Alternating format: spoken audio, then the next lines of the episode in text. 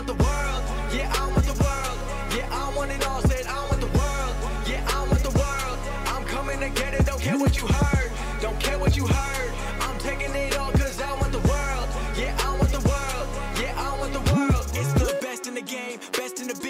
About that time and you know what it is. Coming from Brooklyn, bringing that truth. Never gonna lie, never gonna lose. Always on top, keeping it steady. He'll make you tap out and you won't be ready. He got the suplex breaking your back. Now everyone in the world gonna listen to Taz. All right, here we go.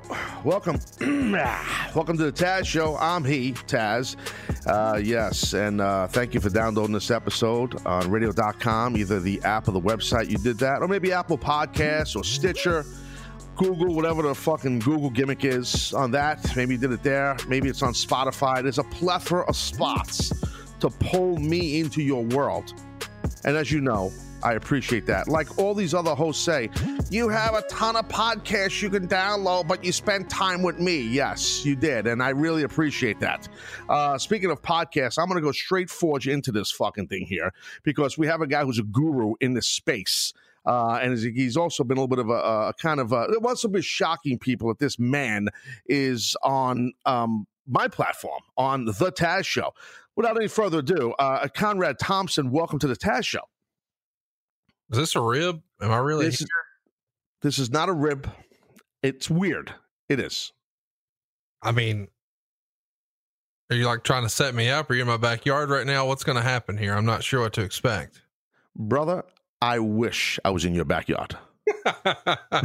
so, but I'm a little further up north. So, yeah, um, it's probably a little warmer down here, but uh, there's probably going to be some heat on this podcast because this is something people thought would never happen. Like, even on my shows, I don't even think I'm technically allowed to say your name. So, what should I? I mean, can I say your name here, or is that allowed on this show, or what? How does that work?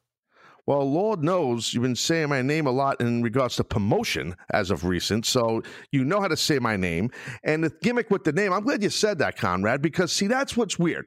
So, you know, we, we you know, whatever, we work a thing out, boom, I'm going to have this, we'll get into Starrcast in a little while in Las Vegas, ba, ba, ba. And next thing I know, I'm so excited about this. And then I go on social media and it's blowing up. And everybody's like, oh my God, holy shit.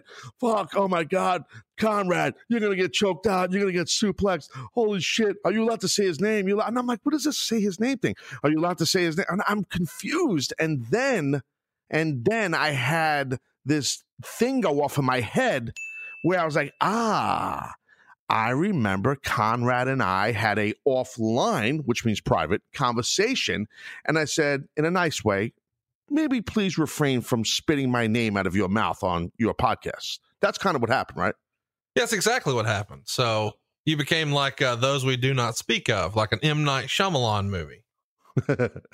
That's funny. Okay, so uh, listen, what, like, I did not, no disrespect, but I did not hear when this was all going on. Okay, did you basically just come out and say, I'm not allowed to say Taz's name. Taz is mad at me. Taz is acting like a baby. Like, just give me, without raising my blood pressure, maybe tell me how that happened, or maybe my audience, because a lot of them might not not know. We might have a different audience, you and I. Yeah, I'm sure we do. Uh, but I mean, there's probably a little bit of crossover. But the reality is, you know, I did. Um, you know, we watched a, a watch along of an old ECW episode where you know you had the towel in your face and the tight shot, and you know I'm going to bust you up so bad and all that. And so one of the things we do whenever we do one of those watch alongs with Tony is one of us sort of takes turns freestyling what we think they said, and it's never what they actually said. We're just way over the top, silly, goofy with it. So I said, Dave Silva, I'm going to bust you up so bad, and that type of stuff. Well, of course, a bunch of your listeners who remember Dave being on your show way back in the day uh, started to, I guess, tag you, and you didn't think that was funny or get the joke or appreciate it, and asked if we not say your name on the show. So whenever your name came up again, I just laid out and uh, T- Tony described what it was, and enough people picked up on it, you Hmm. know, that, that it became a thing. And so now uh, I don't know how to uh, spell the word, but I guess I'm getting the Kazahajime or whatever No, it no, is. and, and no, no, don't, no, no, don't be a wise guy. You know how to spell it, okay? You know exactly how to spell it. Okay, we'll get into the Kata Hajime in a second, um, but uh, let's back up a, t- a tad here. So basically, this thing with my name and you not saying my name on your platform, and you with the great Tony Schiavone, who I actually like. I actually like him. So at least, yeah. So him, I actually like. I actually met Tony one time, and that was at WWF New York back in the day. Michael Cole and I were doing Sunday Night Heat when it was live, if you remember that, and I think Tony had something going on with his daughter in Manhattan, and he swung by to say hello at the at when we were recording out of uh, we were doing it live out of WWF New York, and he was backstage in the green room area and hung out for a few minutes. That's probably the only time I ever met Tony, and he seemed like a nice guy. You and I, I don't think ever met, right? Uh, no, not you know, man. We met once at an ECW show way back in the day, but not since I've been podcasting or anything like that. Right. Well, I'm really looking forward to physically meeting you between May 23rd and May 26th in Las Vegas at Starrcast 2. Okay, that I will tell you. Um, and when you met me in ECW, I'm actually a lot nicer now, believe it or not. so, so you know how to spell Kata Hajime. And I'll get to that, I said in a second. But here's the thing. So the name gimmick. So you know what you did there. You did it by design. By you not selling or saying my name, it became you, a thing. Well, hello, uh, absolutely. Uh, we we know this. Yes. That's what happens. And see, that's called that's called being a Weisenheimer. That's called being a wise ass. And that's how that's how like okay, I get it. You know, you're one Conrad. He's one of the cool kids. Him and all the guys he podcasts with. Oh, Conrad's cool. I got it. He's a great person. I know. I understand it. And now I'm in the Conrad world now. I guess right. Am I in the Conrad world now officially? I mean, I think so. Yeah, I think I am. It's kind of weird. It is. Damn, how how this happen? You know, it, it's happened to good people. You know, it's just it's an accident. You don't see it coming. It slips up on you, and you know, I'm like uh, I'm like moss. I grow on you. you are slippy, slippery, I should say. Um, yes, there's no doubt. Um, listen, uh, now let's talk about the Kata Hajime. Okay, so so here's the thing. As you know, there was a poll that went up now, I'm not saying I was the one who put it up, but maybe one of my producers. I have a plethora put up on on my Twitter account, you know, at Starrcast. Some feel I might be angry at Conrad, and you were tagged. Um, hey, hey, it's Conrad. That's your gimmick. For him talking smack about me on one of his 340 plus podcasts he's involved with. I'm sure that popped you when you saw that. Sure. So uh, what should he get in Vegas? And I, of course, we made sure we tagged Starrcast, which were smart. The options were Kata Hajime, which is the Tazmission, T Bone Tazplex, uh, Mafia Kick, uh, just clip the knee. So this got uh, very close to 3,000 votes, which is a good amount of votes for a little shits and giggles, haha gimmick. Kata Hajime, the mission, won. Um, and it's spelled K A T A H A J I M E, okay, for those counting. Now, I've had many people that you know text me and say, just this simple text, Conrad, clip the knee. I, a few people you know just sent me text like that that just said clip the knee, but that didn't win. The chokeout won. So, uh, you know, I, I obviously can't physically unless you sign a release, I can't do nothing to you in Las Vegas. Unless you're willing to sign a release, then that's a different story. Well, I mean, too, I mean, I'd have to be seated for you to choke me out, right? No, no, no. My height's not an issue, my friend. There have been, and I again never met you, so and that, that wasn't even funny. But I know it really was. That's why I just seamlessly blew right through it.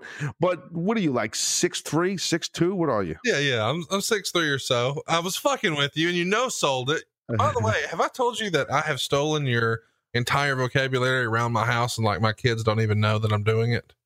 Get out of here. Tell me more. I want to hear this. So this. I didn't even realize that I was doing it, but uh, you know, so I've got you know, I've got a 14 year old, Megan's got a 14 year old, and uh, you know, they get along great, blah, blah, blah. Well, Megan's daughter is a lot taller than my daughter, and I've I've uh, sort of advised her that hey, you could dunk on her. You know, Morgan, you could dunk on Kansas anytime you want. I mean, you're like Duncan Jones. And so still my gimmick. I did. And so then she says, Well, what Jones am I? And I was like, Well, I mean, Kansas, I guess. And so everybody has a Jones now. And I was like, Holy Right. shit, I'm stealing Taz's gimmick and I didn't even know. Well, it won't be the first gimmick you stole of mine because on your podcast and stuff, you guys steal a lot of my shit. Let's be honest, including a lot of the marks that were part of my show. Okay, so, so Mark, yes, Mark, a lot of those marks. you are a mark. a lot of them. So yes, they they were stolen, and that's fine. You could keep all of them. That's okay. I no problem. I'm doing fine. Yeah, the Jones gimmick is an over gimmick, bro, and it's it's very cool. I, I, now, truth be told, I didn't invent the Jones thing. I, and I said this on one of my podcasts in the past, dude. I actually stole that um, from Mike Tenay, my good friend Mike Tenay. So Mike, when we were working together on TNA for all that time, you know, we'd be show prepping in a trailer in Orlando, and um, and he he would do the Jones thing a little bit here and there, and it just caught my ear. You know, I'm like, oh, this is a good gimmick. And then next thing I know, I started doing it, and then once I started getting popular with it with the podcasting, I text Mike. I go, bro, I kind of stole your Jones gimmick. He goes, I don't give a fuck. Take it. Ah, thanks, Mike. nice talking to you. So. That's awesome. yeah, it's a true story. So so uh, anyway, but uh, uh, the Jones gimmick, you got to make sure, Conrad, you use it the right way, though. You know, so and there's different where you can't just tag it like you you, you know. Obviously, you listen to my content nonstop, Sure. so you probably have a, a pretty good way to do this, uh, the Jones gimmick. Um, sometimes I do it more than I should, but no one ever complains. You know, you know what you guys should do on one of your podcasts? A water break. Do you ever do this? No, I've never done a water break. You, you smartened up to the water break gimmick or no? No, I'm out of the loop on that. Okay. Well, you'll you'll hear about it in a little while here because we'll we'll do one together. You and I. Do you have water nearby? We don't need it right now. If you have a bottle of water or a, a glass of water, I'm ready. No, no, well, in a little while, just be keep that thing ready. Don't drink it all yet, and we'll get we'll get after it. Now, listen. Uh, all kidding aside, I'm not. Look, I'm not looking to. I'm getting getting too old. I can't have a fist fight with anyone. I can, and as far as your height, it's not a problem. Okay, because I'd fucking take my foot and drive it into your knee, and then you'd be my height, and then we'd fight. That's how that would work. Okay, so, uh, Conrad, I do get angry at times. I do, and I know I could come off like, like serious at times, and I'm really joking. But I said to Jeff Jones, our mutual friend, that maybe if let's say I was doing something without saying too much right now at Starrcast on a stage, right? And maybe Conrad was on the stage with me and we both had microphones. Now I got a bad knee from all the years bumping and working out and stuff. What if my knee gave out and I happened to slip and fall and drive my shoulder into the back of your knee? That'd be a problem. Yep, that would not be fun. I would not enjoy that. That's fair.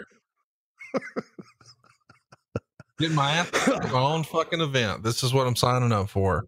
Fucking clipping the guy's knee. They said this will be fun. They said nope. oh my god! All right, look, listen. We worked things out. I said this. I, I recorded a show on Monday, and I came out and I said, "Look, sometimes I can be a little uh, hypersensitive. I can get defensive. I'm far from a perfect guy, um, and a lot of times I got you know I walk around life with a chip on my shoulder, and it's not good. And as I get older, it's not getting better. So." That whole thing that happened when I was direct messaging you and I was angry, I probably took things a little too serious. So I officially on the air say to you, I apologize for that. Oh, dude, unnecessary. Water under the bridge. Grew up a huge Taz fan. It was a great honor to have Taz get hot at me. It's like the first time Flair cut a, an old school 86 promo on me. Like, you can't be mad. You're just glad it happened. Right. But don't you owe me an apology though? Like you didn't say sorry to me. Oh, what am I? Oh, sorry that I took Dave Silva from you. No.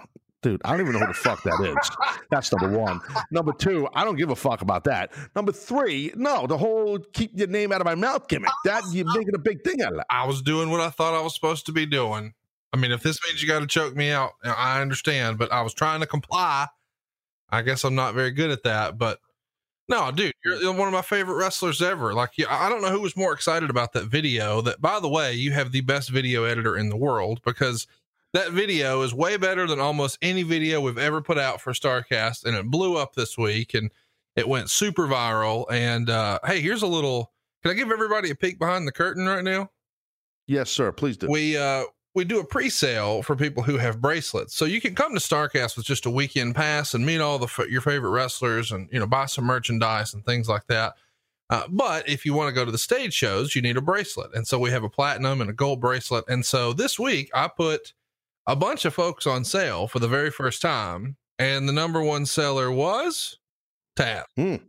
Ah, that's nice to hear. That's some pretty good competition, I'm sure. I mean, you had you announced a lot of great talent this week. Every week you do. It's been amazing. So uh, that's nice to hear, bro. Really, thank you. You know, I've tried to not.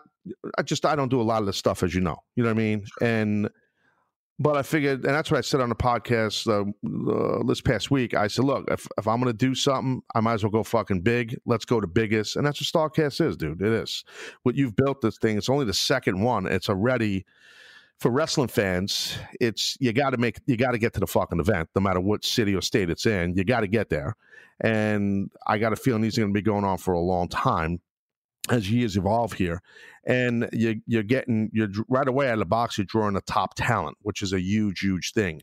So um you know and that's a testament to to what you're doing. Um this is what we're gonna do. If you could we're gonna go to a break bro. If you could stick around. Actually before we go to break conrad maybe you and i should take a sip of water. Now listen to me carefully.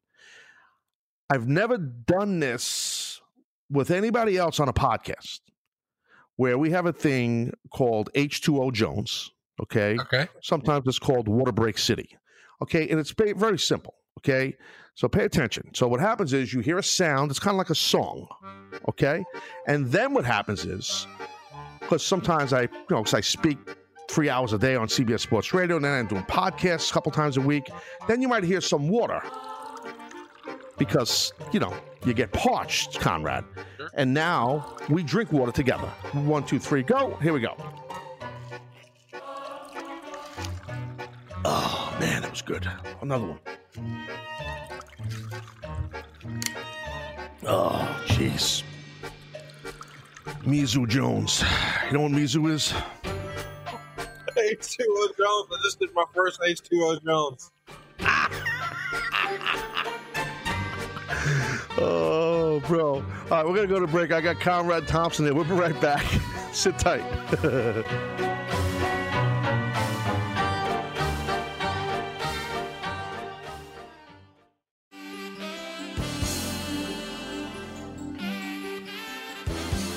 All right, we're back here on the Taz Show.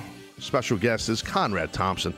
Uh, brother, how cool before we went to break was the, was the water break? Dude, I, I might steal that. You're going to hear that on all my podcasts very soon. But we'll call it Water Jones so I can claim it as my own. By the way, you know what song this is? Uh, it's one of the old uh, uh, WCW. What is this main event? I think it's N- it's one of the end. I thought it was NWA. Maybe it's WCW. Yep, same shit. you're I think it is like main event one. Schiavone would know. He's heard it a billion times in his headset. Um, yeah, we put that in there because you're on here and you're from the south and shit like that. Um, and you know, you gotta love it, right? I'm just glad there's Dude, no the wa- fucking banjos, right? Oh, I, I need to Nah. that I think you and I might actually be from the same area. I don't know that we've talked about this, but I just did like the ancestry DNA thing recently, and it turns out I'm from the Red Hook section of Alabama. Re- Oh no, shit! Really, brother? Yeah, my didn't know. people have been mispronouncing it for years. It's the redneck section, but Red Hook, redneck, same shit, right? it is the same shit in the redneck section of Alabama. Are you from Alabama? Where where where were you like raised? Alabama or where are you from? Alabama, uh, a little, little from town called Prattville, right outside of Montgomery, and then I graduated in Guntersville, which is an even smaller city, and now I'm in Huntsville, which I guess is the second city behind Birmingham as far as population. Oh shit! I've been to Huntsville. I worked there.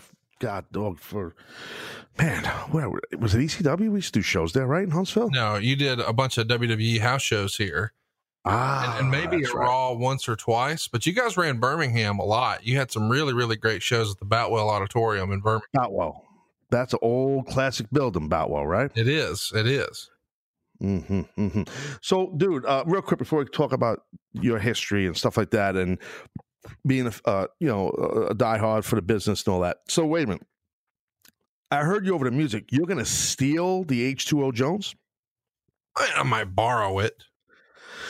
As long as you got, you know, as long as you give me a, a shout out, that's fine. But you, you see, the thing is, the problem is, like we got a line of merch coming out because people love this gimmick, Mhm. right? Yeah. So you got to be careful because then you can get a letter, you know, from my people. Oh, I, So listen, dude, I've got like a stack of cease and desist from WWE. They make the Oh. best paperweights. They do. You know, people you get a get so C and. D from me. That's great. People get excited when they get their first one and they they like frame it, and I'm like, shit, dude, it's like holding up wobbly furniture in my house now. I've got so many of them. No, brother, I, I respect that, and I do. It was funny. I popped, but my C and D is a little different. One of my old homeboys, Joey Numbers, he comes knocks at your door. That's what happens. You know what I mean? And you guys have a conversation, and then that's it. You know what I mean? That's that's a little different than the uh, the email with the red receipt from Stamford. Oh yeah, that's stiff. Now you can do the water break, Jones. Yeah, but it, it's a, a good it's a good gimmick. Yeah. So, uh, but anyway, I- dude, that was a joke. I did it on the air once. Like I was thirsty and I drank water and I said whatever H two O Jones. Next time I get tweets like crazy, and that's the beauty of podcasts. You know, people. It's very intimate, right? It's different than doing terrestrial radio. You know, over the air radio. It's different than doing TV. Podcasting, as you know, Conrad is. It's an intimate thing. You're dealing you know you you when you're when you're recording like you and I right now we don't know how many people are downloading this. We don't. We have no idea. It could be 10 people it could be 10,000 people it could be 100,000 people.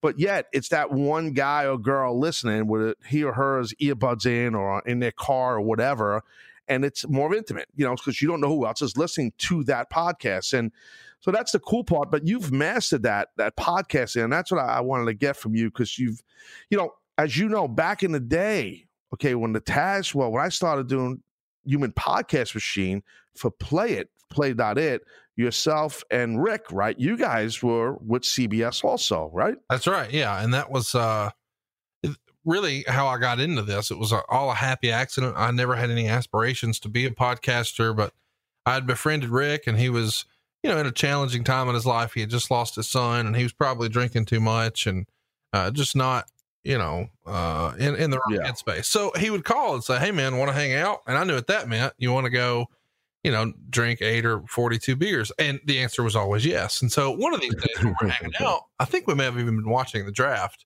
He got a text saying that CBS had submitted a real offer for him to do a podcast. And he looked at me and says, What is a podcast? So we talked through the whole thing. And then he eventually signed the deal. And then one day he said, Hey, would you come in and be, you know, my first guest and just sort of ask me fan questions just so I can get my feet wet? And I said, well, I can, but I mean, you've got a Rolodex like nobody else. Why wouldn't you get like a real guest? And he said, I don't know. It seems weird. I don't have anybody to talk to, just me talking to the microphone. And I'm like, dude, you're Ric Flair. Just, you know, freestyle. You'll be Right. and he said, no, just come in and just ask fan questions and, you know, we'll have some fun. So I did. And I think Seth and everybody at CBS was a little leery. Like, I don't know. We, we just wanted the Ric Flair show just with Ric. But at the end of the episode, they were like, okay, that was actually pretty good. Can you come back next week? So I became an accidental podcaster. They just kept asking me to come back. I kept doing it. And then eventually we did our own thing independently. And through that process of interviewing all these different names, I made a lot of newfound acquaintances in Bruce Pritchard and Tony Schiavone and Eric Bischoff. And now I have podcasts with all three. It's, amazing. And, you, and, you, and, you, and you fucking aggravate me.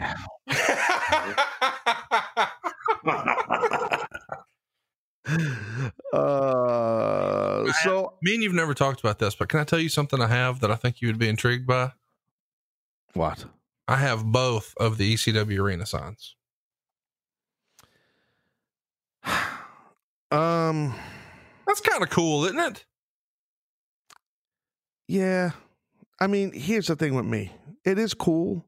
And I'm a very proud ECW alum and pioneer guy, and one of the one of the pioneer, one of the early guys. I'm proud of that. I'm very proud of that. You know, extremely. It was greatest time for me as a in ring pro wrestler was being an ECW, you know, wrestler.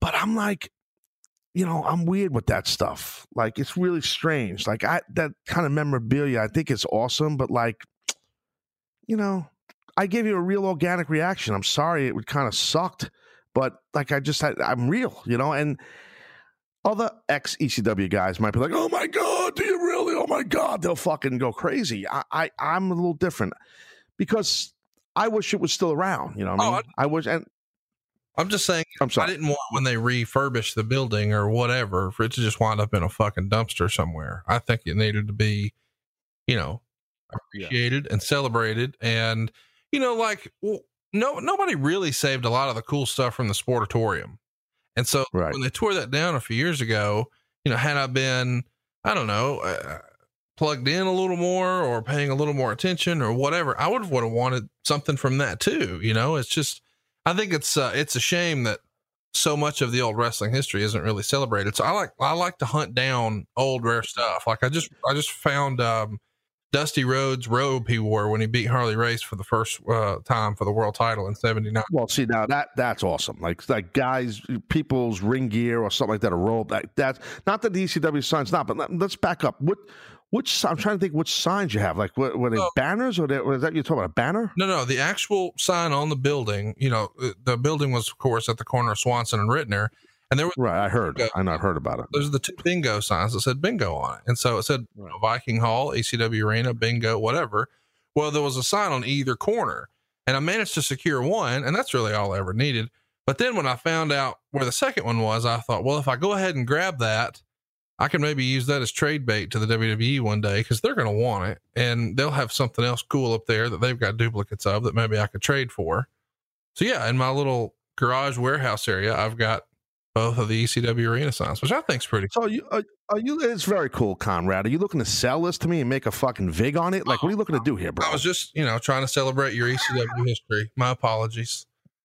I, I do. I, I, the rumor and innuendo is that you still have the FTW belt, and I'm going to try to sweet talk you into bringing that to Vegas because I'd love to see it. Because I have the last ECW world title, but I don't have an FTW belt, and I've never seen the FTW belt, and it would be cool just to see it. You wait, hold on. Now that's see, that's all. Now you're getting into like uncharted waters here. When you start going, well, hold on a second, champ. You actually on my show for public consumption, you are asking me to bring the original FTW championship to Las Vegas. Well, I mean, I think it would be cool. Wait, do you think I'm just going to do that for free? Okay, we can negotiate. You are negotiate. the mark. No, no, no. Well, yeah, I would need a lot of money just to bring it. No, no, I'm joking. I, I, it's not about money. I'm teasing about the money. No, I, uh, ah, bro, I'd love for you to see the belt. I'd love to do that. I don't know. I have to think about that. You know why? Because it's a pain in the ass to travel with. It is. Now I got to go through the gimmick, and I got the security line. I got the metal. Oh my god! Oh, I remember you. Oh yeah, you fucking Taz. Okay. Oh jeez. Then I got to deal with that. You know what I mean? No, that sucks. I get that. But I'm sure we'll see each other another time besides Las Vegas. I, absolutely. Just one day, I'd like to see it. I'm still running down. Like I found one of the old ECW tags. It's cool to like to see where all this stuff wound up. But uh, you know, a little birdie told me that maybe you still have the FTW belt. And that'd be cool to see. Yeah, well, that little bird is correct. Um, yeah, no, I do. I have the my, you know, I don't know. I, I the original as far as the ECW championship, world championship, the one when I was champ, I have that. Um, but I don't know if that's. I'm trying to remember if that was the original one. I mean, I'm bad with the history of the belts, even though I designed a, a lot of those ECW belts. Uh, the tag belts I designed. I designed the world heavyweight title, the TV belt. Uh, when we revamped the belts back in the day, you know what I mean? Do you have Um, the, uh, the world title with the orange backing on the back, right? Like- yes, I do. Yep. Yep. Yep. I I um with that real quick, I uh that's I wanted orange and black snakeskin on the back of it. Yep. And that's that's kind of what it is, yeah. And um yeah, that belt. Now, I had my name on the side of it because at that time I was the champion. And then I I don't know what happened dude, when they made like the replica toys, whatever it was, whatever they did, or the other belts, like they kept my name on it. Like you know, people thought I did that on purpose, which I did not do that on purpose. It's just at that time I happened to be the champ, and the fucking owner of the company is like, "Yeah, I'll make the belts, design the belt, you know, whatever, you know." And that's how that went down. So it wasn't like anybody who had the ECW title, I wanted the name Taz on the belt. That wasn't my goal. You know what I mean? so you know, but um, I I knew you supported the history of ECW and all that stuff. I didn't know you were um like a historian on it though. That's impressive. Yeah, it was my favorite, man. It was really what got me back into wrestling. And like, even for my senior trip, you know, all my friends wanted to go to Mexico. No, I wanted to go to CyberSlam 99. And a buddy of mine uh, went with me and we flew to Philadelphia. And it was the coolest thing ever, man. I, I never missed a show when you guys were in the South or anywhere within driving distance. And I went to all the, you know, the hardcore homecoming and the one night stand and I did it upright. It was my favorite wrestling promotion ever. And anytime I can track down something like that, one of the old belts or something like that, I'd jump at it. Man, I didn't know that. I didn't. I knew you were a fan. Like I said, I didn't know. I figured a dude from the south. How are you going to make? You know, a lot of the shows we're doing up, doing most of the stuff we were doing up was up north, as you know, up here. So, but wow, that's that's really cool. I didn't know that. Now, so during that time, right? So let's go even before that. So you, when you were a kid, you know, when you were younger, before ECW was around, I'm sure one of the like one of the promotions down south that you've got on regional TV. Like, what was your first? like bring me back in time maybe a lot of my audience doesn't know a lot of your history when you were younger what was your inspiration you know as a wrestling fan oh hulk hogan man you know i first started watching in the summer of 88 my parents got the double tape vhs set for wrestlemania 4 and i was in love with uh you know these larger than life characters macho man and, and hulk hogan and eventually the ultimate warrior and demolition and it wasn't until 89 when i discovered the nwa and knew who Sting was and Ric Flair and Lex Luger and Steiner brothers and some of those guys. And then I got out of wrestling, I would say 92. Uh, I just felt like I sort of outgrew it. And, uh, you know, I was into something else at the time, you know, whether, whatever it was, girls, baseball cards, whatever. And then 96, uh, I'm flipping through the channels one day and I see Hulk Hogan in all black. And I'm like, well, wait, what is this? So of course it was the start of the NWO, and then the internet had just started to really become popular. So I started to just throw it in my Yahoo or Alta Vista. This is before Google was the thing, and uh, I, st- I found all these message boards and news sites, and everybody was talking about ECW and Sabu and Taz and the Eliminators being the you know the best in the world, and what would it be like if Rob Van Dam wrestled Shawn Michaels? And I had no idea who any of this was. So I found it in my local listings. It came on in the middle of the night, and I set my VCR and I watched it the next morning and saw the Sandman coming to the ring, drinking a beer, smoking a cigarette. And at one point, chaos ensues. The referee gave somebody a DDT, and there was a cat fight with girls flipping around in thongs. And as a 15 year old boy, it was my new favorite wrestling promotion. Uh, I can see why. Um, that's funny. That's funny. All right. Well, I, I, I you know, I, that's really cool. That's really cool. Seriously. Um, you know, and now just to fast forward for you, well, I, I want to ask you: Were you an athlete as a kid? Like, like as far as you know what I mean? Like, once high school, or college, whatever. Were you an athlete, or you weren't? You were just you weren't athletic. You were more creative type kid. No, I played football. I played baseball one year, but I played football from uh, first grade on, and then uh, eventually in high school decided that uh, you know what this uh, three a day shit in the summer sucks. Uh, so I didn't. Yeah. I probably should have because I really enjoyed it. I think I enjoyed practice more than games though, because then you get to fuck around with your buddies, and uh, right, you know that was more fun for me. But yeah, I definitely missed that uh, experience because as soon as I as soon as I graduated high school, I went straight to work. I had a scholarship and was doing like dual enrollment thing, uh, but I was just already dead set on, hey man, I just want to gets going with my sales career. I want to make some money.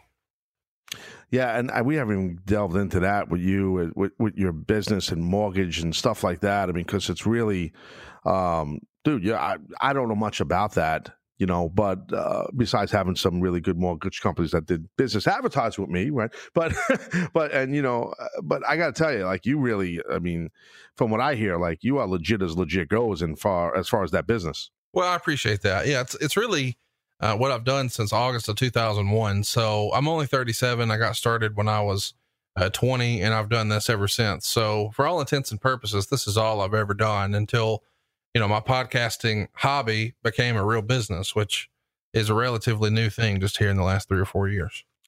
So with the so now all of your history, you know, being a fan of so many of the boys, you know, back in the day and coming up as a kid, like a lot of us as wrestling fans. Now, once over time you got close to the business and getting to know a lot of the boys or doing podcasts with people that know them or doing a podcast with Ric Flair, obviously. Once you start meeting people that you thought were awesome and larger than life figures, was it like, you know, was like, wow, well, you know, the old, what's the old expression? Be careful when, you want to meet your heroes or some shit like that. I'm, I don't remember the, something like that. You know what I'm getting at? You know, was it like a letdown meeting some of these people, or still you still you're you're involved with so many like Starrcast? There's so many of these massive stars, from veteran guys to young guys and girls. Um, what do you feel now, years later? Uh, you know, as a guy pushing forty, By the way, you're a young guy. You're you're in your late thirties and you're talking shit about me on your podcast. Dude, please. the fuck? You kidding me? So, uh, um, anyway, uh, sorry, I got sidetracked there.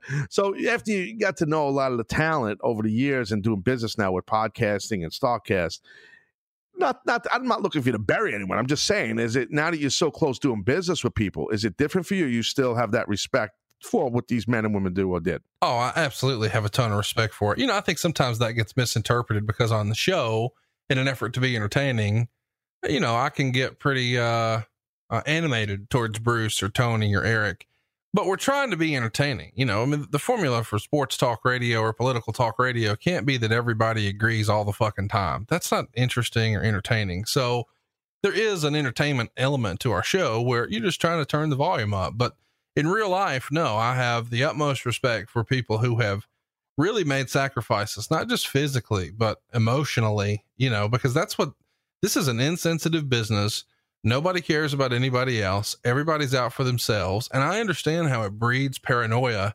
And so when a new person comes onto the scene like myself, I get why some people are like, uh, I don't fucking know about this guy. I mean, I really do understand that because there's been so many shady characters pop up. And I think, you know, after the first Starrcast, a lot of guys who maybe were a little standoffish and maybe thought this was all a little suspect then had an appreciation that oh wait okay he's pretty straight up. He did what he said he was going to do. And and from then on it's been smooth sailing for the most part. There've only been a couple of turds who were really really difficult to do business with and just dishonest and underhanded and I won't do business with them again just because I'm not, you know, I don't think I have to have it. And, and, and I'd rather just deal with people who are straight up. And I've only seen that happen a handful of times. I'm going to say I can count it on one hand.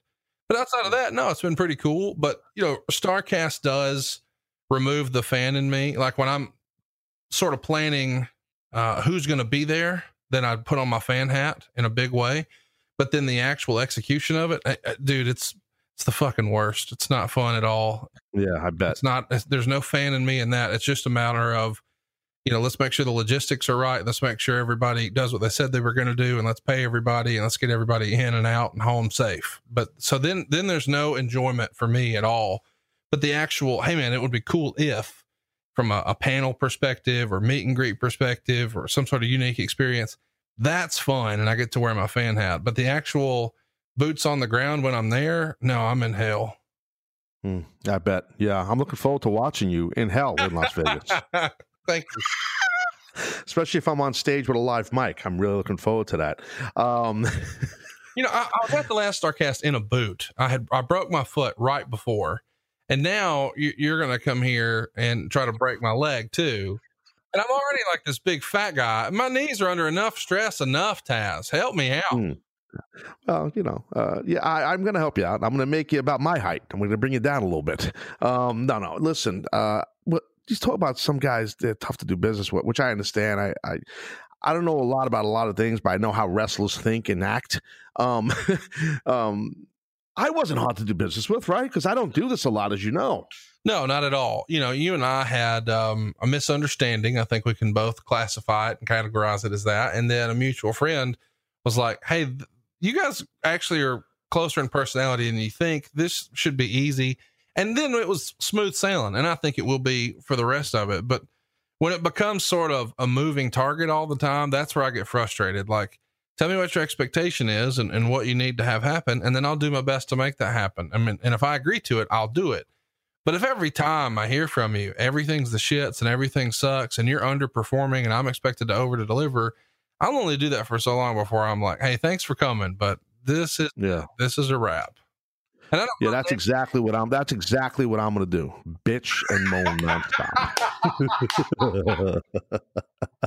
nah, I'm easy, dude. I, I, have like this. People. I mean, anybody. That, the little bit of appearances I've done over the years, they're very. You can count them on one hand. Anybody I've dealt with will tell you, dude. I don't. I don't. I'm not a. Uh, there's no drama. There's no diva bullshit. There's no. I need orange M and M's. That's one thing I need. The peanut ones, only orange in my green room, and otherwise I'm good after that. Um, you know, that's it. Orange, no black ones, just orange. Did you hear um, one of the writers pitch an angle that you would be the guy who ran down Stone Cold at Survivor Series way back in the day in the car? Yes, I. And Yeah. you heard Wait, wait, wait, hold on. Wait, the way you just pulled the hold on. There's a lot. That's a that's just like a. I, listen, I love. I do that a lot on my show for a long time. Okay, random fucking comments that have nothing to do with the conversation. I have no, bro, bro. I have no problem with that. I, I that's that's my gimmick. Okay, I'm I'm on the cusp of 700 fucking episodes, Conrad. No matter how many podcasts you do, you can't catch me. You understand that? Yep. You understand that? Yep. Good. So, bro, I'm gonna win as far as the amount of podcasts. I don't know why that's important, but to me it is. But I digress. Here's the thing. I think I know what you're talking about, but I'm confused how you asked the question. Say the question one more time. All right. So you you transitioned to talking about you're going to be easy to deal with because you only want the orange M and M's, and it made me think of a hilarious story that I think is one of the most ridiculous things I've ever heard. Not the idea that you were the guy driving the car that ran down Stone Cold Steve Austin at Survivor Series, but the idea that the reveal would be you popped the trunk and orange balloons floated out Where'd you hear this? fucking one of the old writers came on stage with Bruce and I in LA and said that it was his idea and everybody was for it. And then somebody said, bro, he, Taz ain't do we can't, we can't be fucking orange balloons. Like I get orange. All all right, let's do an orange light comes out of the trunk, an orange light inside the dome of the car, something.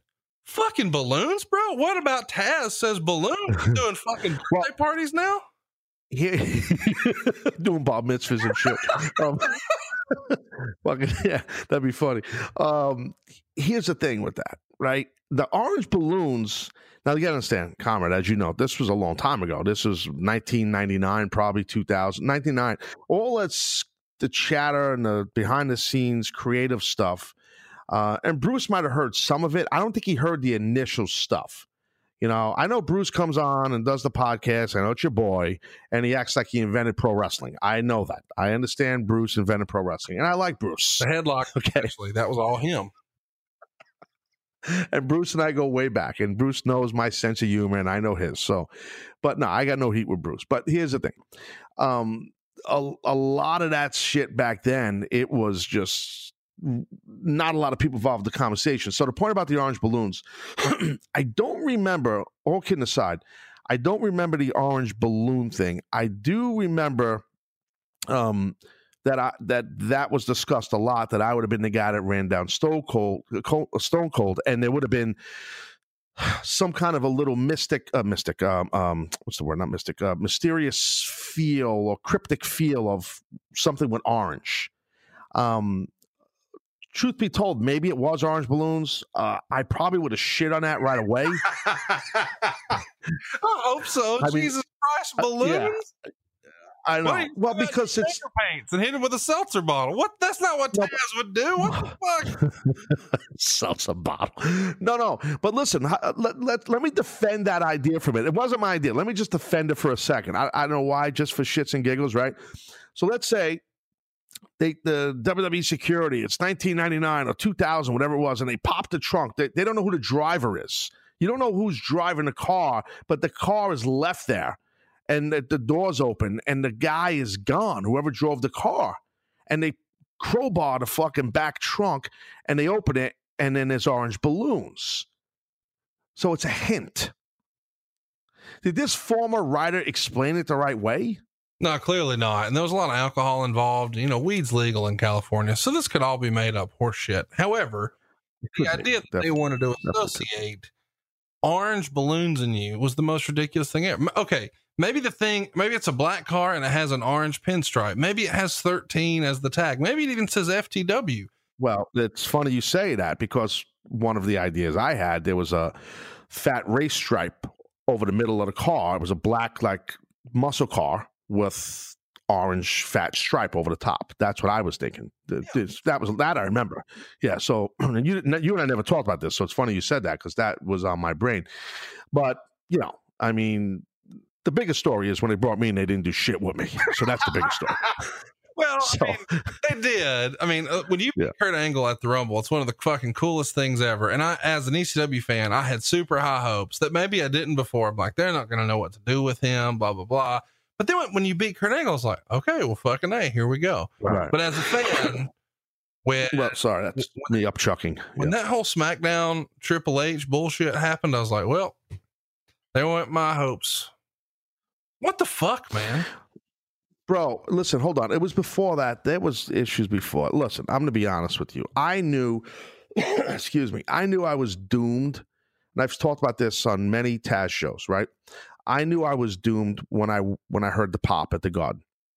And um I don't know if you ever you and Bruce ever talked about it, but I've talked about Bruce because he was the last person I saw when I walked through the curtain. And I had the towel on my head and I and and before and Kurt was cutting this great promo to get heat and he's he's great at it. Obviously, he was great. And I looked at Bruce, I go, fuck, bro, I hope they know who I am. And then boom, they hit the heartbeat gimmick and the place exploded. And Bruce like, I think they know who you are. And he said, go get him, you know, something like that. And I remember Bruce saying that. It was pretty funny. And when I heard that pop and I started walking out slowly through at the garden, and the pop kept building and building, it was the most massive reaction I've ever received, received in my entire career, my life. And I knew, bro, I knew I was fucked because that pop and that reaction, you know, was not built by WWE. It was built by a, a little renegade Bush League promotion out of South Philly, you know, and so I knew back then, as you know, it was different back then. They had to repackage you. They had to make. They had to give you their WWE makeover, as opposed to now, where if you're over from the Indies or wherever, or Japan, they usually take you in and just kind of keep you where you are, and and that that makes sense. Like uh, I don't know, Samoa Joe or AJ Styles or whoever, they come over to WWE and they let those guys be them, and, and it works. With me, as you know, and not just me, a lot of guys that didn't do that. With Jericho, they kind of let Jericho be him. They did Jericho right. I felt they really did him right, and the Dudleys they did right. But a lot of people that didn't, they changed a lot. I mean, that's the one thing I think that really hurt me, Conrad, was that that pop was so fucking massive. Also, Kurt and I had a little bit of a a botch on a released German suplex that we just we never worked with each other. Our communication wasn't right, and I was I put him back down on this German because he's a very aggressive worker, and and you know, and at that time Kurt was a little green. Um, and we talked and stuff beforehand, and, and I wanted to make sure, like I, I always tell guys, you know, no need to jump when I suplex you. Just relax and just I'll take care of you. Like someone tweeted you recently, Conrad. Conrad, tuck your chin. That's all you need to know. What you gotta do, brother. So anyway, so that's what I would tell guys: just tuck, just tuck your chin. I'll do the rest. No matter how much you weigh, it didn't matter. Seriously. So Kurt, being always so giving in the ring, uh, Kurt was kind of a little overzealous, I believe, and and he, it's not his fault. I'm not blaming Kurt. I just I've told the story a whole bunch in the past, and I had to put a lot of times guys would do that. I'd put guys down and then resuplex them on my timing because I knew they'd be safe. I think that freaked out a lot of people backstage, including Vince McMahon. That's what I think happened. Um, and it's like, oh my God, we thought he might be dangerous. Holy shit, he is dangerous.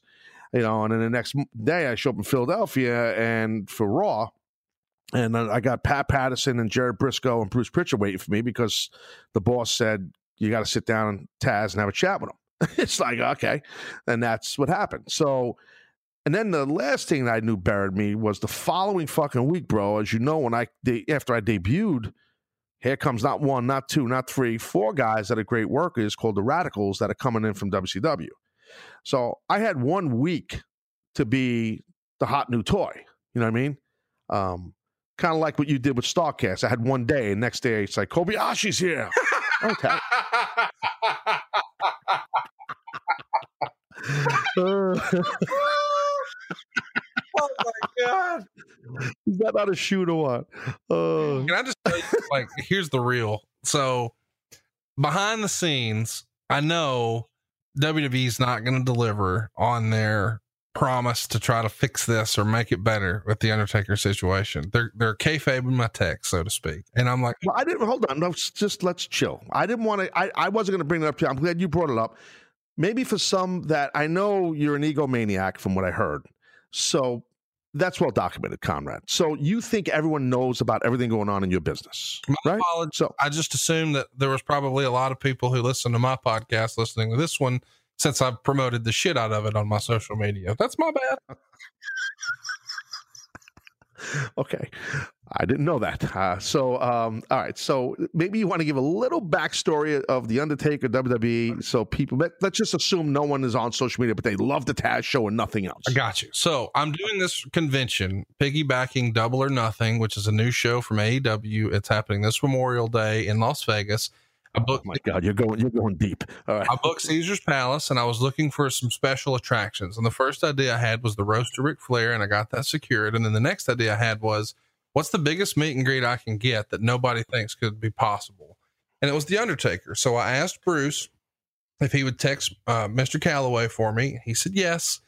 And then I got the response that said, Hey, here's who to talk to. So I talked to Undertaker's management and we went back and forth. Got a contract worked out all the terms, sent a wire, made a deposit, good to go.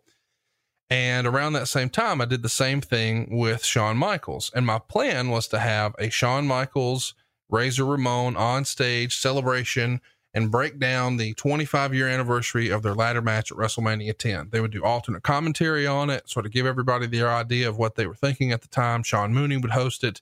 Then we would do a Q&A after, and then there would be a fun photo op with both of those guys, the Intercontinental title and a ladder. Never been done before. So that's like my Saturday or my Friday thing. And then my Saturday thing would be an Undertaker meet and greet. First time anything like this has happened.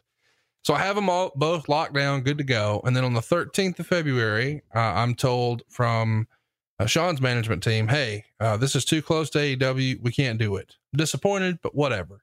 And then the Undertaker announcement comes out on the 14th, Valentine's Day, blows up, super viral. Everybody's talking about it. Time goes on. Eventually, I get a message from Undertaker's management team that says, Hey, WWE's not going to let him do it. We need to return your wire. I'm not having that. I have a contract, paid my money. This is what we're doing.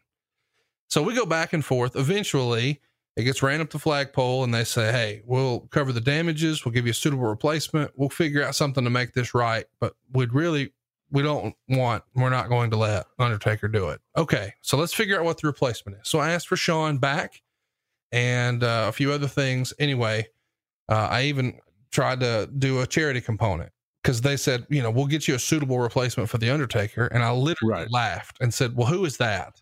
And they said, Well, who do you want? And I said, I want Vince. And they laughed. And I said, Okay, here's the deal though. That's fun. if you bring Vince, whatever I was paying Undertaker, I will make a donation in that amount uh, to Connor's Cure. And whatever fans pay to meet Vince, no autographs, just photos, uh, we'll jack that up and we'll let everybody know 100% of that goes to Connor's Cure too. We could have a $200, $250,000 donation to Connor's Cure here. And what a cool thing that would be here in Las Vegas at Caesar's Palace, the site of WrestleMania 9, a giant, maybe quarter million dollar check, uh, uh, uh, all to Connor's Cure, all to your charity. Uh, they thought about that for like a day and then that was done. And so then I said, okay, what about Stephanie and Hunter? That was a no go too. And then no main roster replacement. So all of that was sort of laid out. So I said, let's do Shawn.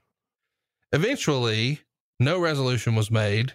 Uh, everyone quit responding. It was hot potato for a little bit. And I realized I've got to make an announcement because I have people who have made travel plans to Las Vegas thinking they're meeting The Undertaker. And if they're not going to get him, I need to explain why. So I called the mm-hmm. guy who who wrote the story of the Undertaker coming out, and that was Justin at Sports Illustrated, and we told the whole story of exactly why he wasn't there. But when I knew that that story was going to be coming out, I knew I needed to do what I like to call the sandwich technique. And I know there's a fat joke in there somewhere. We'll get to it. But the sandwich technique. Well, hold on a second. I don't make jokes. I don't body shame people like you did to me earlier about my height. So I'm not like that. I'm not a cyber bully. I'm not a podcast bully. I don't. I don't body shame. So you're not going to get that from me, sir. I'm a professional. Oh, Comrade. well, that's nice to know.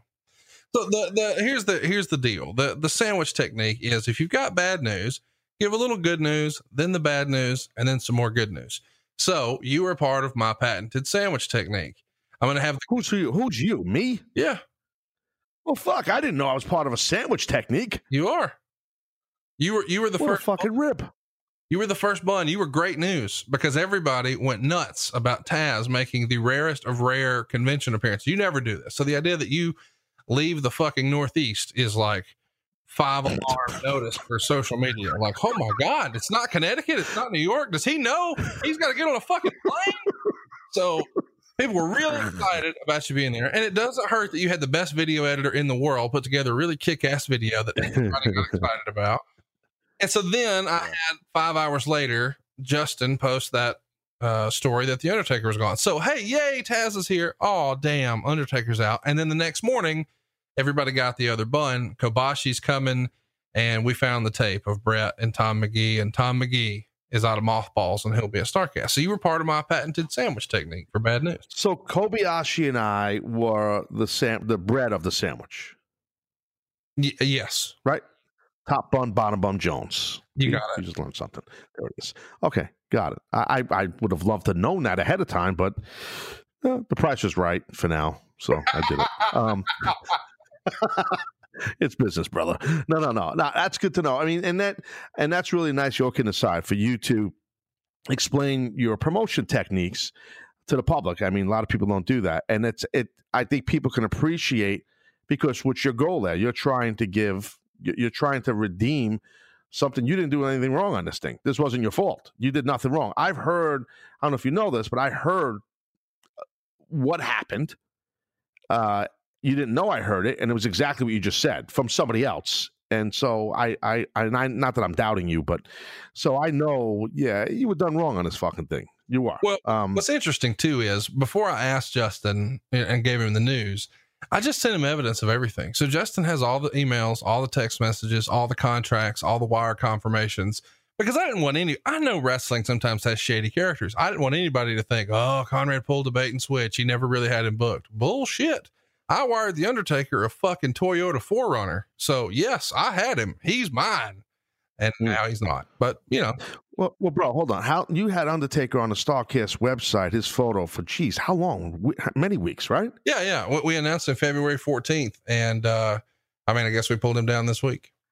Um, my, my point in bringing that up is uh, anybody that was thinking you were doing something sketchy, uh, you, the fucking, you're not going to have the guy on your site for all those weeks because you know, it, you're going to be forced to take it down. So, I mean, anybody that has a half a fucking brain, they should realize all right, he obviously has Taker booked because Taker's on the goddamn fucking, you know, gimmick on the website. You know what I mean? So, I mean, but, you know, some people are knuckleheads. They don't fucking think like that, you know?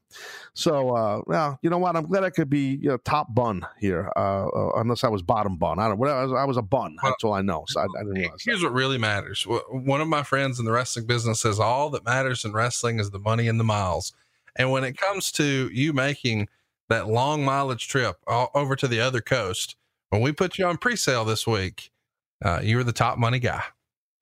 Well, brother, why don't you explain? So that's Friday. We're recording this right now, Thursday, right? So whenever people listen to this, we're not sure when they're going to be listening. So why maybe you could you'll do a better job than me explaining how that works. But maybe there's some people that never really event. They didn't go to Starrcast one.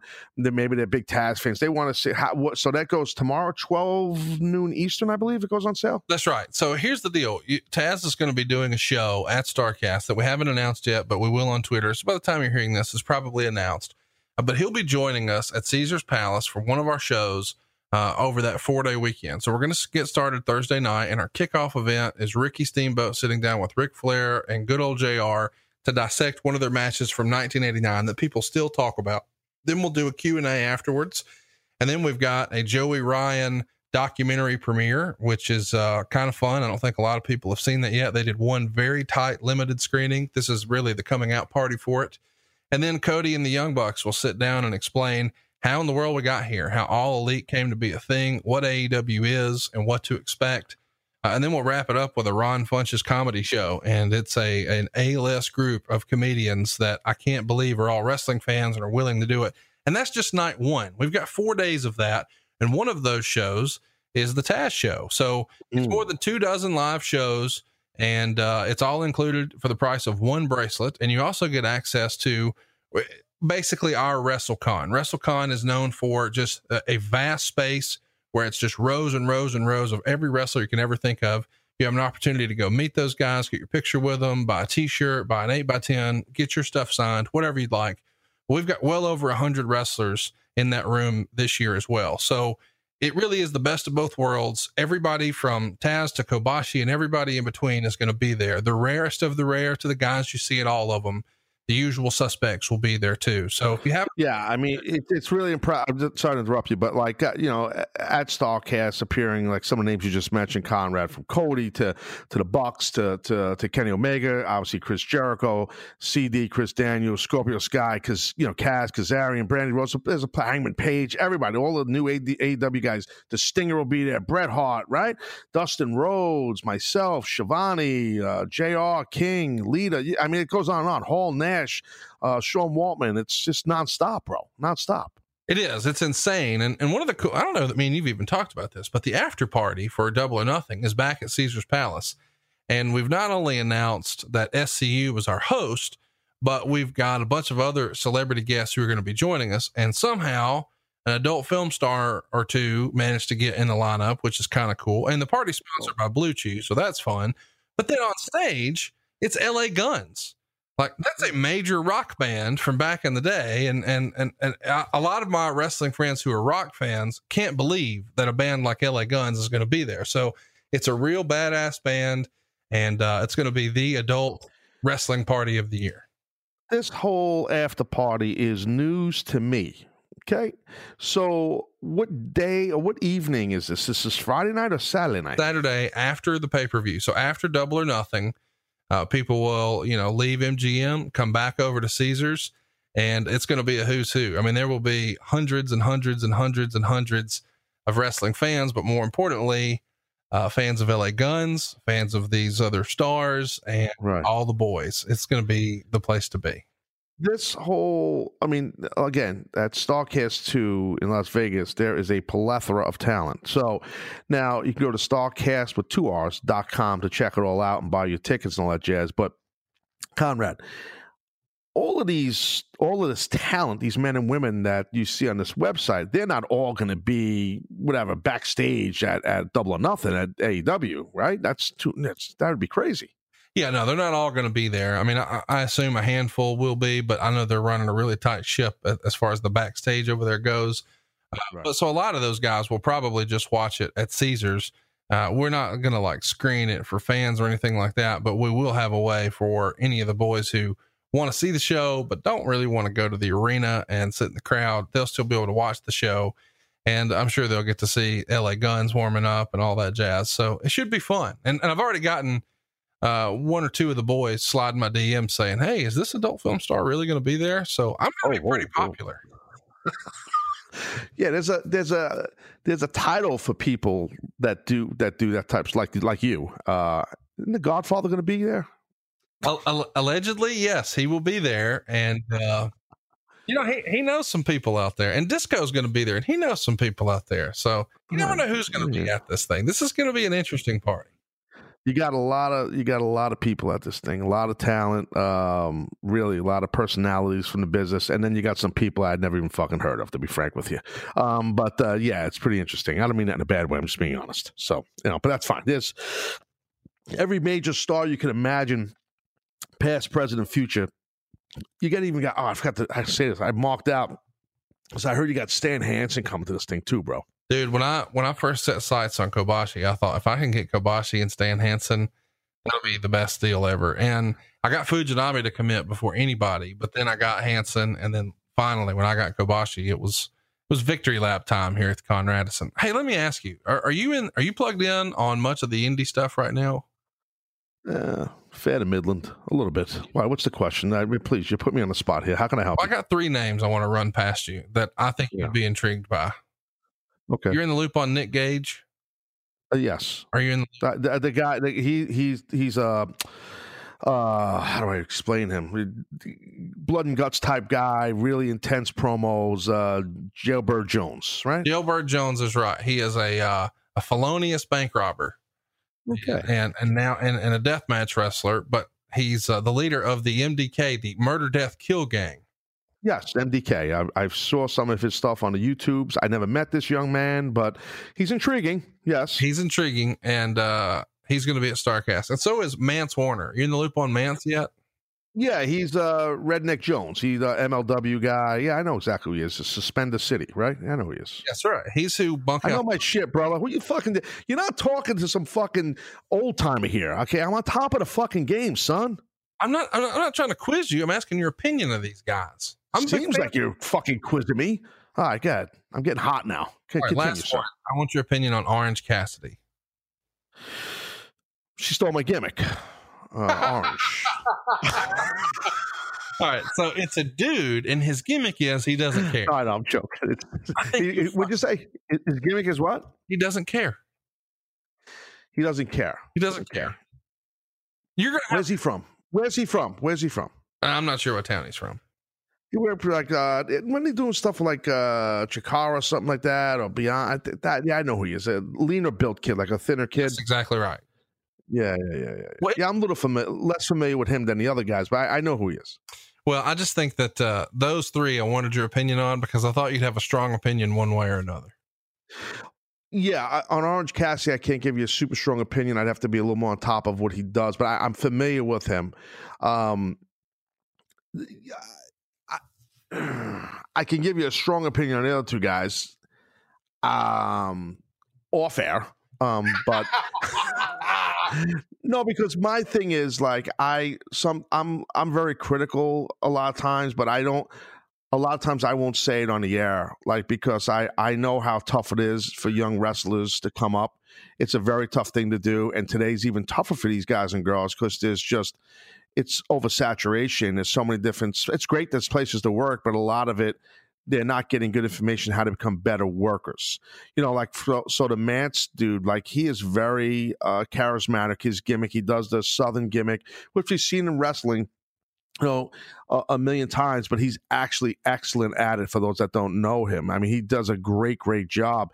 And Gage, I will say this about him: his promo work. Okay, there aren't many guys, and I've pride myself in my prime that my promos were as real as fucking real can be okay, that I still to this day, I'm 51 years old and I got people fucking, you know, quoting promos that I did from back in the day because it resonated and stayed with them. I'm not bragging, it's just a fucking fact. Okay. Well, Gage, his promos are as real as real gets, dude. I mean, he, his shit, he gets right into you. You know, I, I, I that I got to tell you is excellent. Um, I said Orange Cassidy. I can't give you much detail on because I, I don't follow him. I don't not on top of his shit as much, but I will now that you brought his name up. Um, I have a mad respect, Conrad, for the independent scene. I mean, I, I came up that way before it was called independence. You know, a lot of us from that generation did. A lot of people you know, wrestlers that you know that are from my generation, did the same thing I did. So I have nothing but respect for the men and women coming up like that. Um, and the same respect I have for the guys and girls that are coming up you know, in the WWE Performance Center that are don't know nothing and they're learning underneath a lot of really good trainers. Um, it's a little bit of an easier way, even though it's tough for them. But I kind of have a soft place in my heart for the guys and girls that come up throughout the world on the indie scene, try to get noticed by the bigger companies. And that's the cool thing about AEW now that they're going to be fucking players here. It's just another uh, spot for talent to make a good living and to get on television once they announce whatever TV partner they have. So, um, and I'm really excited about that part too to see what goes on with that. But I'm I'm Conrad. I'm big into supporting the independent scene. Um, I uh, you know, I I don't get a chance to go to the shows much, so I I don't I don't actually well I don't ever go to the shows. How about that? Um, not much. I just don't ever do it, but I don't have to because I have something called the internets in my massive home, and that's what I do. So Well, I thought you would have that same opinion about Nick Gage's promos because to me, his promos are very Taz or New Jack, you know, for the same Right. reason that you said it's real. Like I could see that being shot, you know, out behind the the building one day at two in the morning or whatever. And it's it's a part of that old ECW, you know, rapid fire pulp fiction finish from TV back in the day. And I thought, you know, you might dig the the Mance Warner thing, but I really did want to hear what you thought of Orange Cassidy because I know that it is sort of uh new. It's like uh it's like the new Joey Ryan without the penis. okay, yeah, I, I, I so you you're you're trying to get my take on uh on Orange Cassidy as far as his in ring work. Well, yeah, just the idea. His gimmick. His, his gimmick. gimmick is no. Don't get me wrong. Eventually, the match becomes physical, but at first, like he runs the ropes with his hands in his pockets, and I think that's fucking awesome. But I know an old school purist like you, you would probably be like, "Fuck that." Mm. Well, here's the thing with me. I am an old school purist, but yet I am also someone I consider I, I like the new style. I believe in evolution. I believe in the business needs to be different. Hey, look, dude, I, I'm I'm a guy that I'll be honest. Uh, when the Young Bucks had a dark match a long time ago at TNA, okay, uh, you could ask Eric Bischoff. I mean, I, Mike Tenay and I was sitting at the announce desk. We were getting ready to call the show, and I'm I knew who the Bucks were. I heard of the Bucks, and I'm like, okay, these fucking guys need to be hired here. And you could ask Bischoff. I walked from the announce position. Okay, you didn't have to go through the crowd where where we did it in Universal. The announce desk was like right near the backstage area. I wa- and I was looking for for um, Eric or Hulk, whoever. I was looking for somebody who had juice. and I Eric's the first guy I saw, and I'm like, yo, did you watch these fucking guys? He goes, yeah. I go, we got to hire these guys. Like these guys need to be hired, you know. And it's and next I know, you know, we're getting ready to do a show. So uh, I, I remember seeing the Bucks. My point in bringing the Bucks up is that they were so different than an old school purist would would appreciate. Um, I- saw the athleticism. I, I saw the the high spots. I saw how people were loving them. And the thing is, a lot of the new style, the kids today, and I'm calling them kids. I shouldn't call them kids, but the young talent today, um, I appreciate all that. I respect it. I believe wrestling is an art form, Conrad, and I believe that there's no one way to have a wrestling match. Now, if I am wrestling someone and they have pockets in their pants and they run to the ropes and they keep their pockets, their hands in their pockets at any time, I'm probably going to punch them right in the fucking face. Um, there's or clothesline the fuck out of them because I believe in it's always has to be a fight. It has to look like a fight. You have to defend. And I'm not saying Orange. I'm not passing judgment on Orange Cassidy because I haven't watched his stuff, so I'm I'm not talking about him. Uh, he puts his hands in his pockets as he's hitting the ropes. You're saying? Yeah, he runs the ropes with his hands in his pockets, and when he does chops, he starts the chops where it's almost like when you have a contest with your daughter about who can touch the the, the lightest. Like it's like I'm not touching you. I'm not touching you. You know, almost Right, right, right, right, right. of just annoying kid stuff. Well, he does that, and so the, uh, his, his opponent, instead of chopping him back really hard, wants to go. I'm going to win this contest, and they go a little lighter and a little lighter, and then of course, eventually somebody gets frustrated and it becomes very physical, and the match picks up from there. But it's an interesting, like, wow, in a time where I feel like nothing's new in wrestling. Right. Well, that's I mean the originality, uh, uh, the innovative.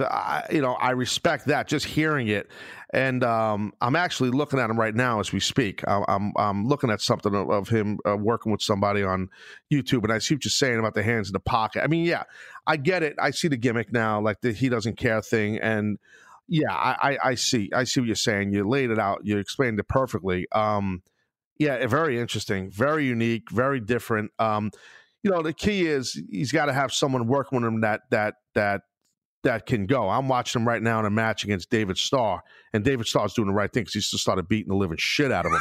um, I mean, like beating the fuck out of him, you know. And and it's yeah, um, but it's uh, I, I see what you're saying. Yeah, it, already I'm intrigued by by Orange Cassidy. I, I love the name. I mean, on a shoot, Where, you know who broke this guy in?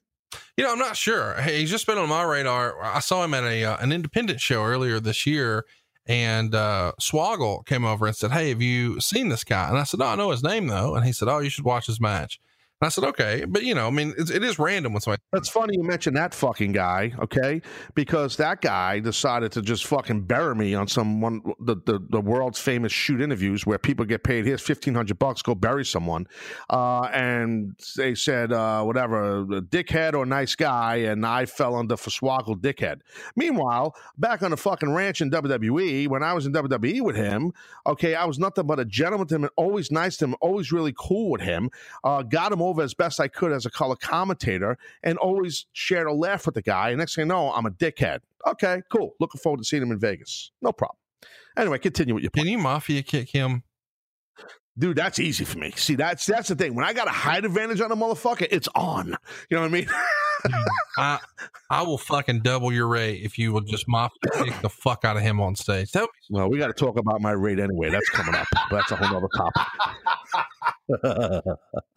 no, I'm watching Orange Cassidy right now. He's very good, actually. Uh, I'm, I'm I'm in. I like him. I'm watching it. I'm watching his base where he's good, bro. He's he's. I, I can't hear the commentary. I don't need to hear it because most of the independent wrestling commentary is cringeworthy anyway.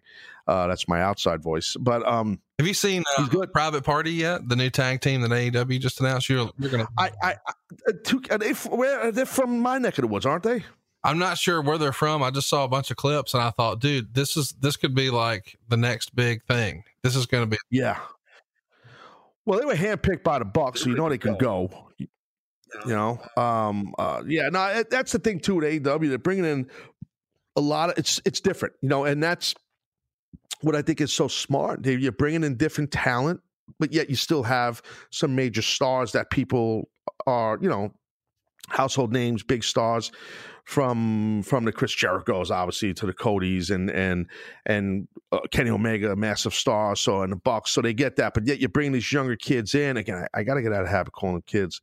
Um, it's just you know they're, they're younger, but they're younger talent that a lot of people they're getting an opportunity, and I that and not that WWE's not doing that because WWE does that too, but it's different. You know, it seems like what they're going to let these kids, these again, these young talent do in AEW is you know exploit their creativity and and not be micromanaged and that was the beauty like real quick Conrad like so you know everybody loves how great ecw was well number one thing now was we, we were allowed to be as creative as possible you know and we weren't micromanaged we weren't hand handcuffed and you know wwe to be blunt you are i mean you are especially during when i was there it was very as a wrestler you you were fucking handcuffed you know, now you might talk to some top guys that say, no, I wasn't handcuffed. Yeah, well, because you were a top guy, but when you were on a come up, you were fucking handcuffed. They could tell you they weren't, but they were.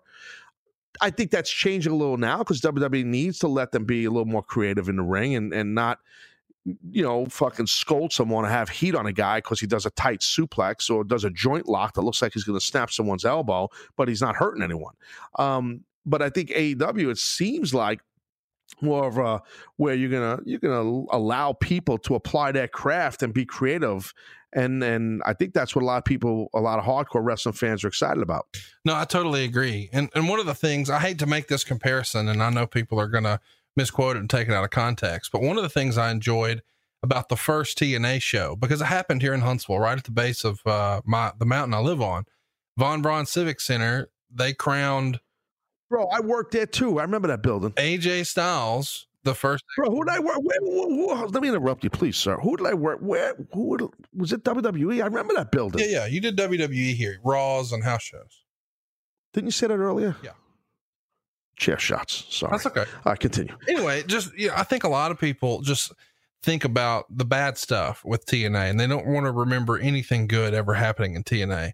But TNA really brought the world, the mainstream, AJ Styles. And I know he had a hiccup in WCW, but that doesn't really count. Like he became somebody people in wrestling knew because of TNA. And there was another guy on there who had only worked independence. He hadn't really been on TV or anything like that. And that's Low Ki. And so the first time I really saw Low Ki was TNA. And the first time I, I really saw AJ Styles was TNA.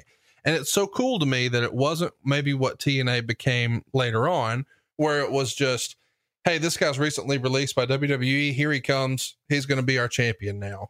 It didn't feel like, you know, leftovers from Monday night. It felt new. And that that's what AEW feels now with guys like Private Party and Jungle Boy.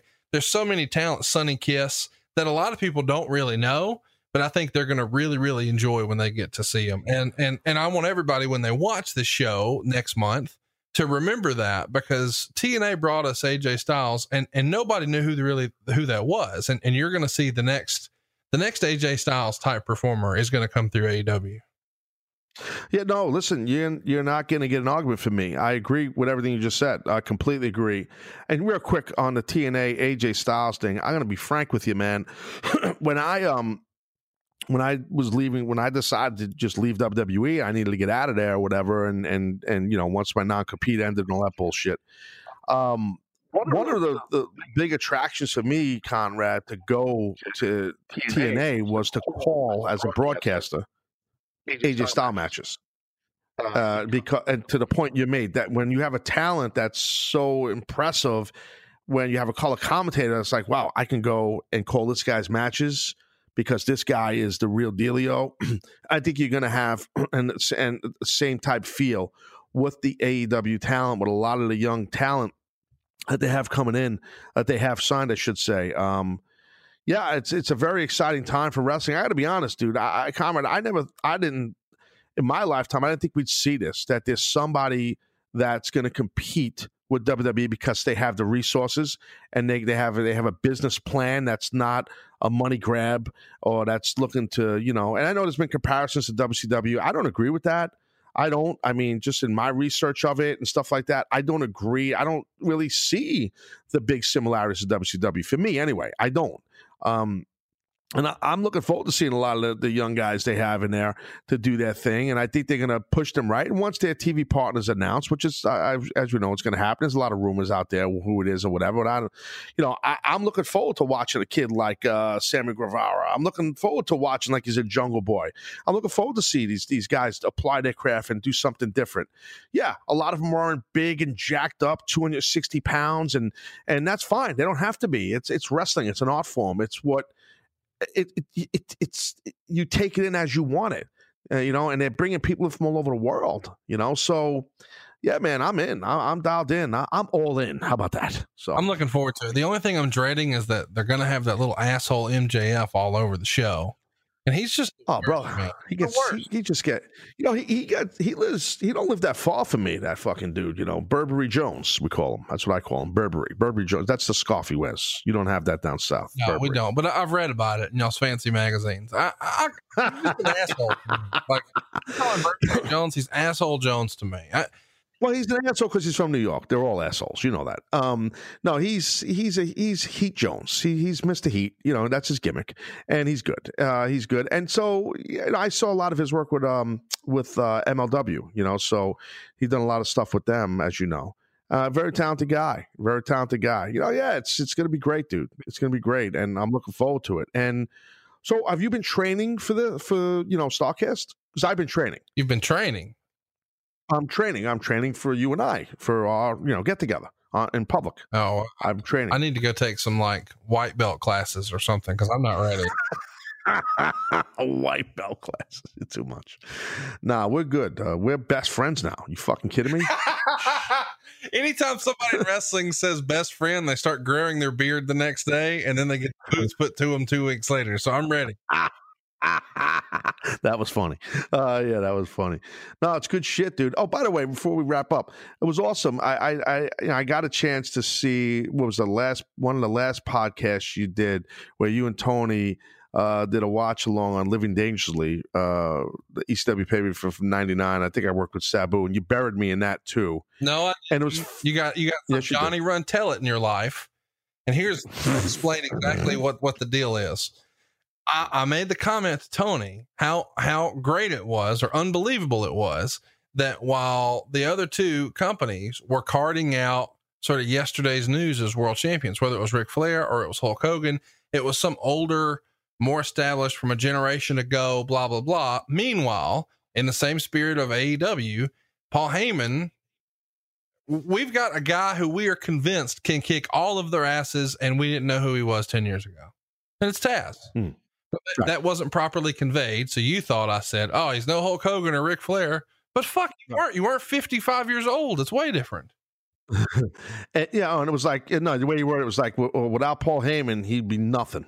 You oh, didn't say it like no, that, obviously. I, I, didn't say that, but I did no, say no, that Paul Heyman pushed a guy that that wasn't a retread. It was like TNA, if they were running ECW back then, because on that pay per view, Sid was there. Like Sid came out with Jeff Jones they would have just fucking put the belt on Sid. Like that's what TNA would have done. And right, right. But, but right. you guys didn't do that. Instead, it was no, we've got our own homegrown talent, and we're going to convince the world that he can kick everybody's ass, including all those other champions. And you were setting their fucking shirts on fire in the ring and shit like it was awesome. But you're well, well, that shit too. By the way, that was a shoot. That that that shirt on fire gimmick was a, you know, uh, you know that was all. That was none of that was planned. That was that you talking about ECW Arena when I did the raw the raw T-shirt and I set it on fire. Yes, a- and you don't have to tell me it's not planned. I can't imagine anybody planned for setting shit on fire. But I forget it is ECW. Maybe they did. Yeah. No, that was yeah that that that was the only time I almost got no pun intended a little heat from Heyman. Um, but but yeah, he was not exactly ecstatic that I was doing that. Um, I didn't know I was going to do it either. But anyway, that's that's what I meant. You you could be creative and you weren't handcuffed. Um, well, Paul's a genius. He's amazing. He's he's made all of us stars. So without him, we'd be shit under someone's shoe. You know that. So that that would be me. I would be nothing without anyone. Without Paul. I know. I know. I know. Listen, I know. I've heard it for years. my God, that's not true. Without him, you would be a SmackDown commentator. Oh, and there's nothing wrong with that, by the way. I had a I good know, time as a SmackDown. what I'm saying, hey, that's bump free money, as they say. You get to Yeah. hang out and have fun and make some money, and you don't your shoulders don't hurt in the morning. dude i had a uh, listen my time on smackdown uh, doing color on smackdown at times on raw with jr and in tna with mike Tenay. Dude i had a blast uh, all the years i did color i love that i miss that i do miss I, I i had so much fun um so many people just say, "Ah, do you miss being in the ring?" I'm like, "No, I did. I was banged up. I was hurt, and I, I just couldn't go And like I was able to go. I was really fucked up and got some nerve damage cause of it and all that sh- fun shit. But nah, I was blessed. I, was- people say you're mad at WWE for they fucked you over, they didn't push you. I'm like, no.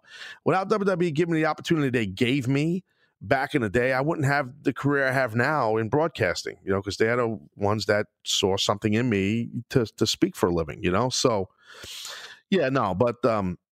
No, I'm joking about the Paul- the Paul Heyman stuff, but no, I, you you also were fucking very dismissive while you guys are doing a watch along for Living Dangerously. You were very dismissive. Uh, Tony was popping for shit me and Sabu were doing, and you're like, yeah, yeah. You're like fi- fucking buying sneakers online. I heard the fuck. My my buddy sent me the bit. I heard the fuck. I fucking heard it, bro. Don't try and work me. Okay, I heard it. You're on fucking line on Amazon buying fucking sneakers, buying Adidas or some shit. I can't remember what you were buying, and you were buying Tony. a Am I am I lying or telling the truth? No, you told the truth. I bought Tony his first pair of, as he calls them, Jordan Airs. There you go. Jordan Ayers. That's funny. Jordan Ayers. That is funny. You know, no, no. I should have Schiavone on right now, not you. That's what I should be doing. Um, Bad but but anyway. you, bro. You know, you booked the guy. You could have had Tony. What the fuck? no, no, no. He was putting my shit over me, and not just my shit, Sabu's shit too. He was putting it over, and you're sitting there you're like, "What size are you, Tony? You want a nine and a half or a ten? Like you were being like such a douche, dude. You I really wasn't were. allowed to I say mean- your fucking name, bro. What'd you want me to do? Oh. what a bunch of I bullshit. was just, I wasn't supposed to say, oh, look, it's Sabu doing the move to that other guy. the human suplex machine. That's what you had to say. Oh, okay. Um, I didn't know that was allowed. All right. Good to know. Moving forward, that's what we'll call you on the show. Yeah, no, and and, yeah, and then it's like, and then the other thing was like, uh, what was the other thing you got me hot about with that too? Uh, something I'm talking about. It's something else that got me mad. Well, I don't even remember Like- now. I'm sure Grievances, as they said on that one show. What was it? Seinfeld? The airing of Seinfeld, Aaron Grievances. Yeah, instead of Christmas, it was uh, what was it? What was it called? Festivus, Oh, I'm drawing a the rest of it. Festivus. Yeah, yeah, yeah, yeah, yeah. We did something on that when my show was daily. We did a, some kind of a bit like that. Um, what was the other? Yeah, you said during that watch along, you fucking buried me again. What the fuck was it? trying to remember what it was. I can't remember. It wasn't like a bad burial, but I you understand when I heard the audio, I, bro, I was listening like fucking intently. Like, let me just listen to it. Like every little any kind of sound you made, bro, I had you in my crosshairs like you wouldn't believe, dude. Like really heavy. I get crazy sometimes. you No, I know? know. I knew it wasn't like uh going to be a polite conversation when you sent me a text. Hey, give me a call when you get a chance. Oh, okay. I know what this is. Here we go. this isn't like how's your spring starting out, Conrad, you and your family.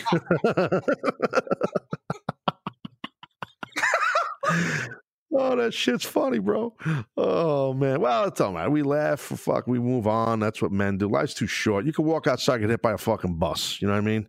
Uh, but then again, that'd be entertaining because you live on a mountain. There aren't many buses on mountains. That's So true. That's all. And, and, you know, here's the thing too. Like at the end of the day, we have so much in common in that we both like wrestling, we both enjoy podcasting, we both like Jeff Jones. There's no reason we can't fucking get along, right? Well, most of that's true, except for the Jeff Jones gimmick. But uh, no, I'm kidding. no, no, no, no, no. I I love Jeff. No, no. Um, yeah, no, you're right. I mean, you know, we're we're you undersold it. You know, see, you're being a babyface. Instead of saying we both like podcasts, you say we're both extremely successful podcasters. That's the way you should have said it. Put yourself over a little bit. You know, the humble bit's getting old with you, Conrad. Start showing who you really are. You know what I mean? Well, listen, you know, when I was on the number one most downloaded podcast in the world, um, something to wrestle with Bruce Prichard, I've always, What a fucking egomaniac you are. I've always been very complimentary. And so when I decided to bring you to the most successful wrestling convention in the history of wrestling conventions, Starrcast 2, I jumped at the chance to have you be my bottom Oh. one. Hold on a second. That's what you buried me on. That you just reminded me on that that watch long thing of living dangerously. You fucking said, uh, and I don't know if Tony set you up. It was a kind of a weak bit you guys did, and you were like, "No, he's not invited." Like, is Taz going to be at Starrcast? You- You're like, "No, he's not invited." Remember that? I do. And I remember because you told me I couldn't afford you. Well, you're shooting now. That's fucked up.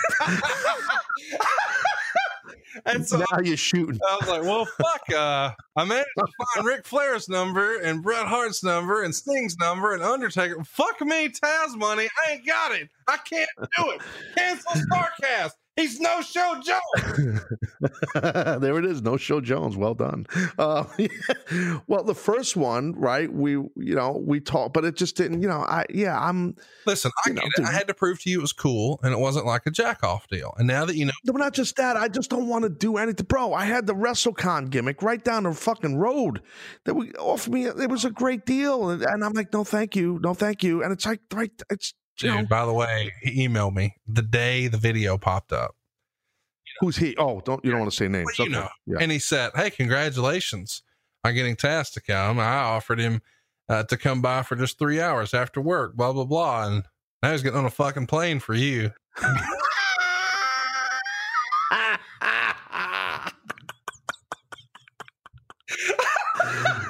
God damn, stiff.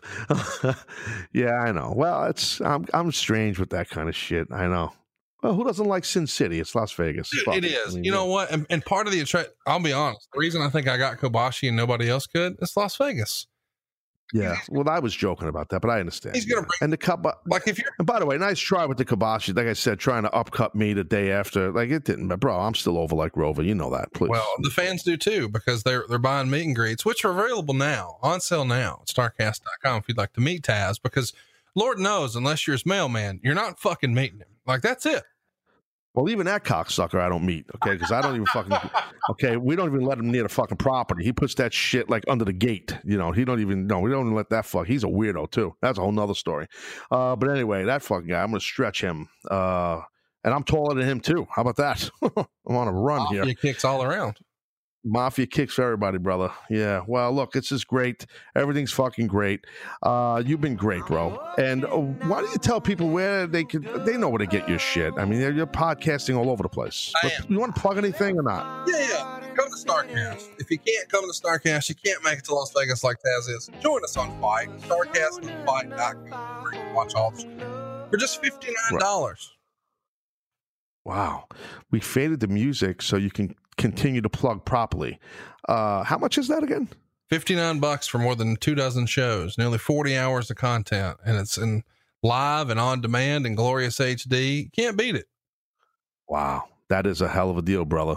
That's a shoot, as they say, as these wrestlers call it. They call it a shoot. Conrad, I thank you, my man. Hey man, thank you. This was super cool. I, I didn't think this day would ever come, but you were one of my favorite wrestlers as a kid. One of the reasons I was such an ECW fan, and the idea that we got to get on here and chop it up and have a few laughs is fun. And I'm glad I at least got to talk to you before you kicked the shit out of me and clip me and choke me out and embarrass me in front of my whole family. that was funny shit right there. All right, brother. All right. Uh, listen, I appreciate everybody uh, checking out the Taz show. Conrad is the man. Conrad, we love you.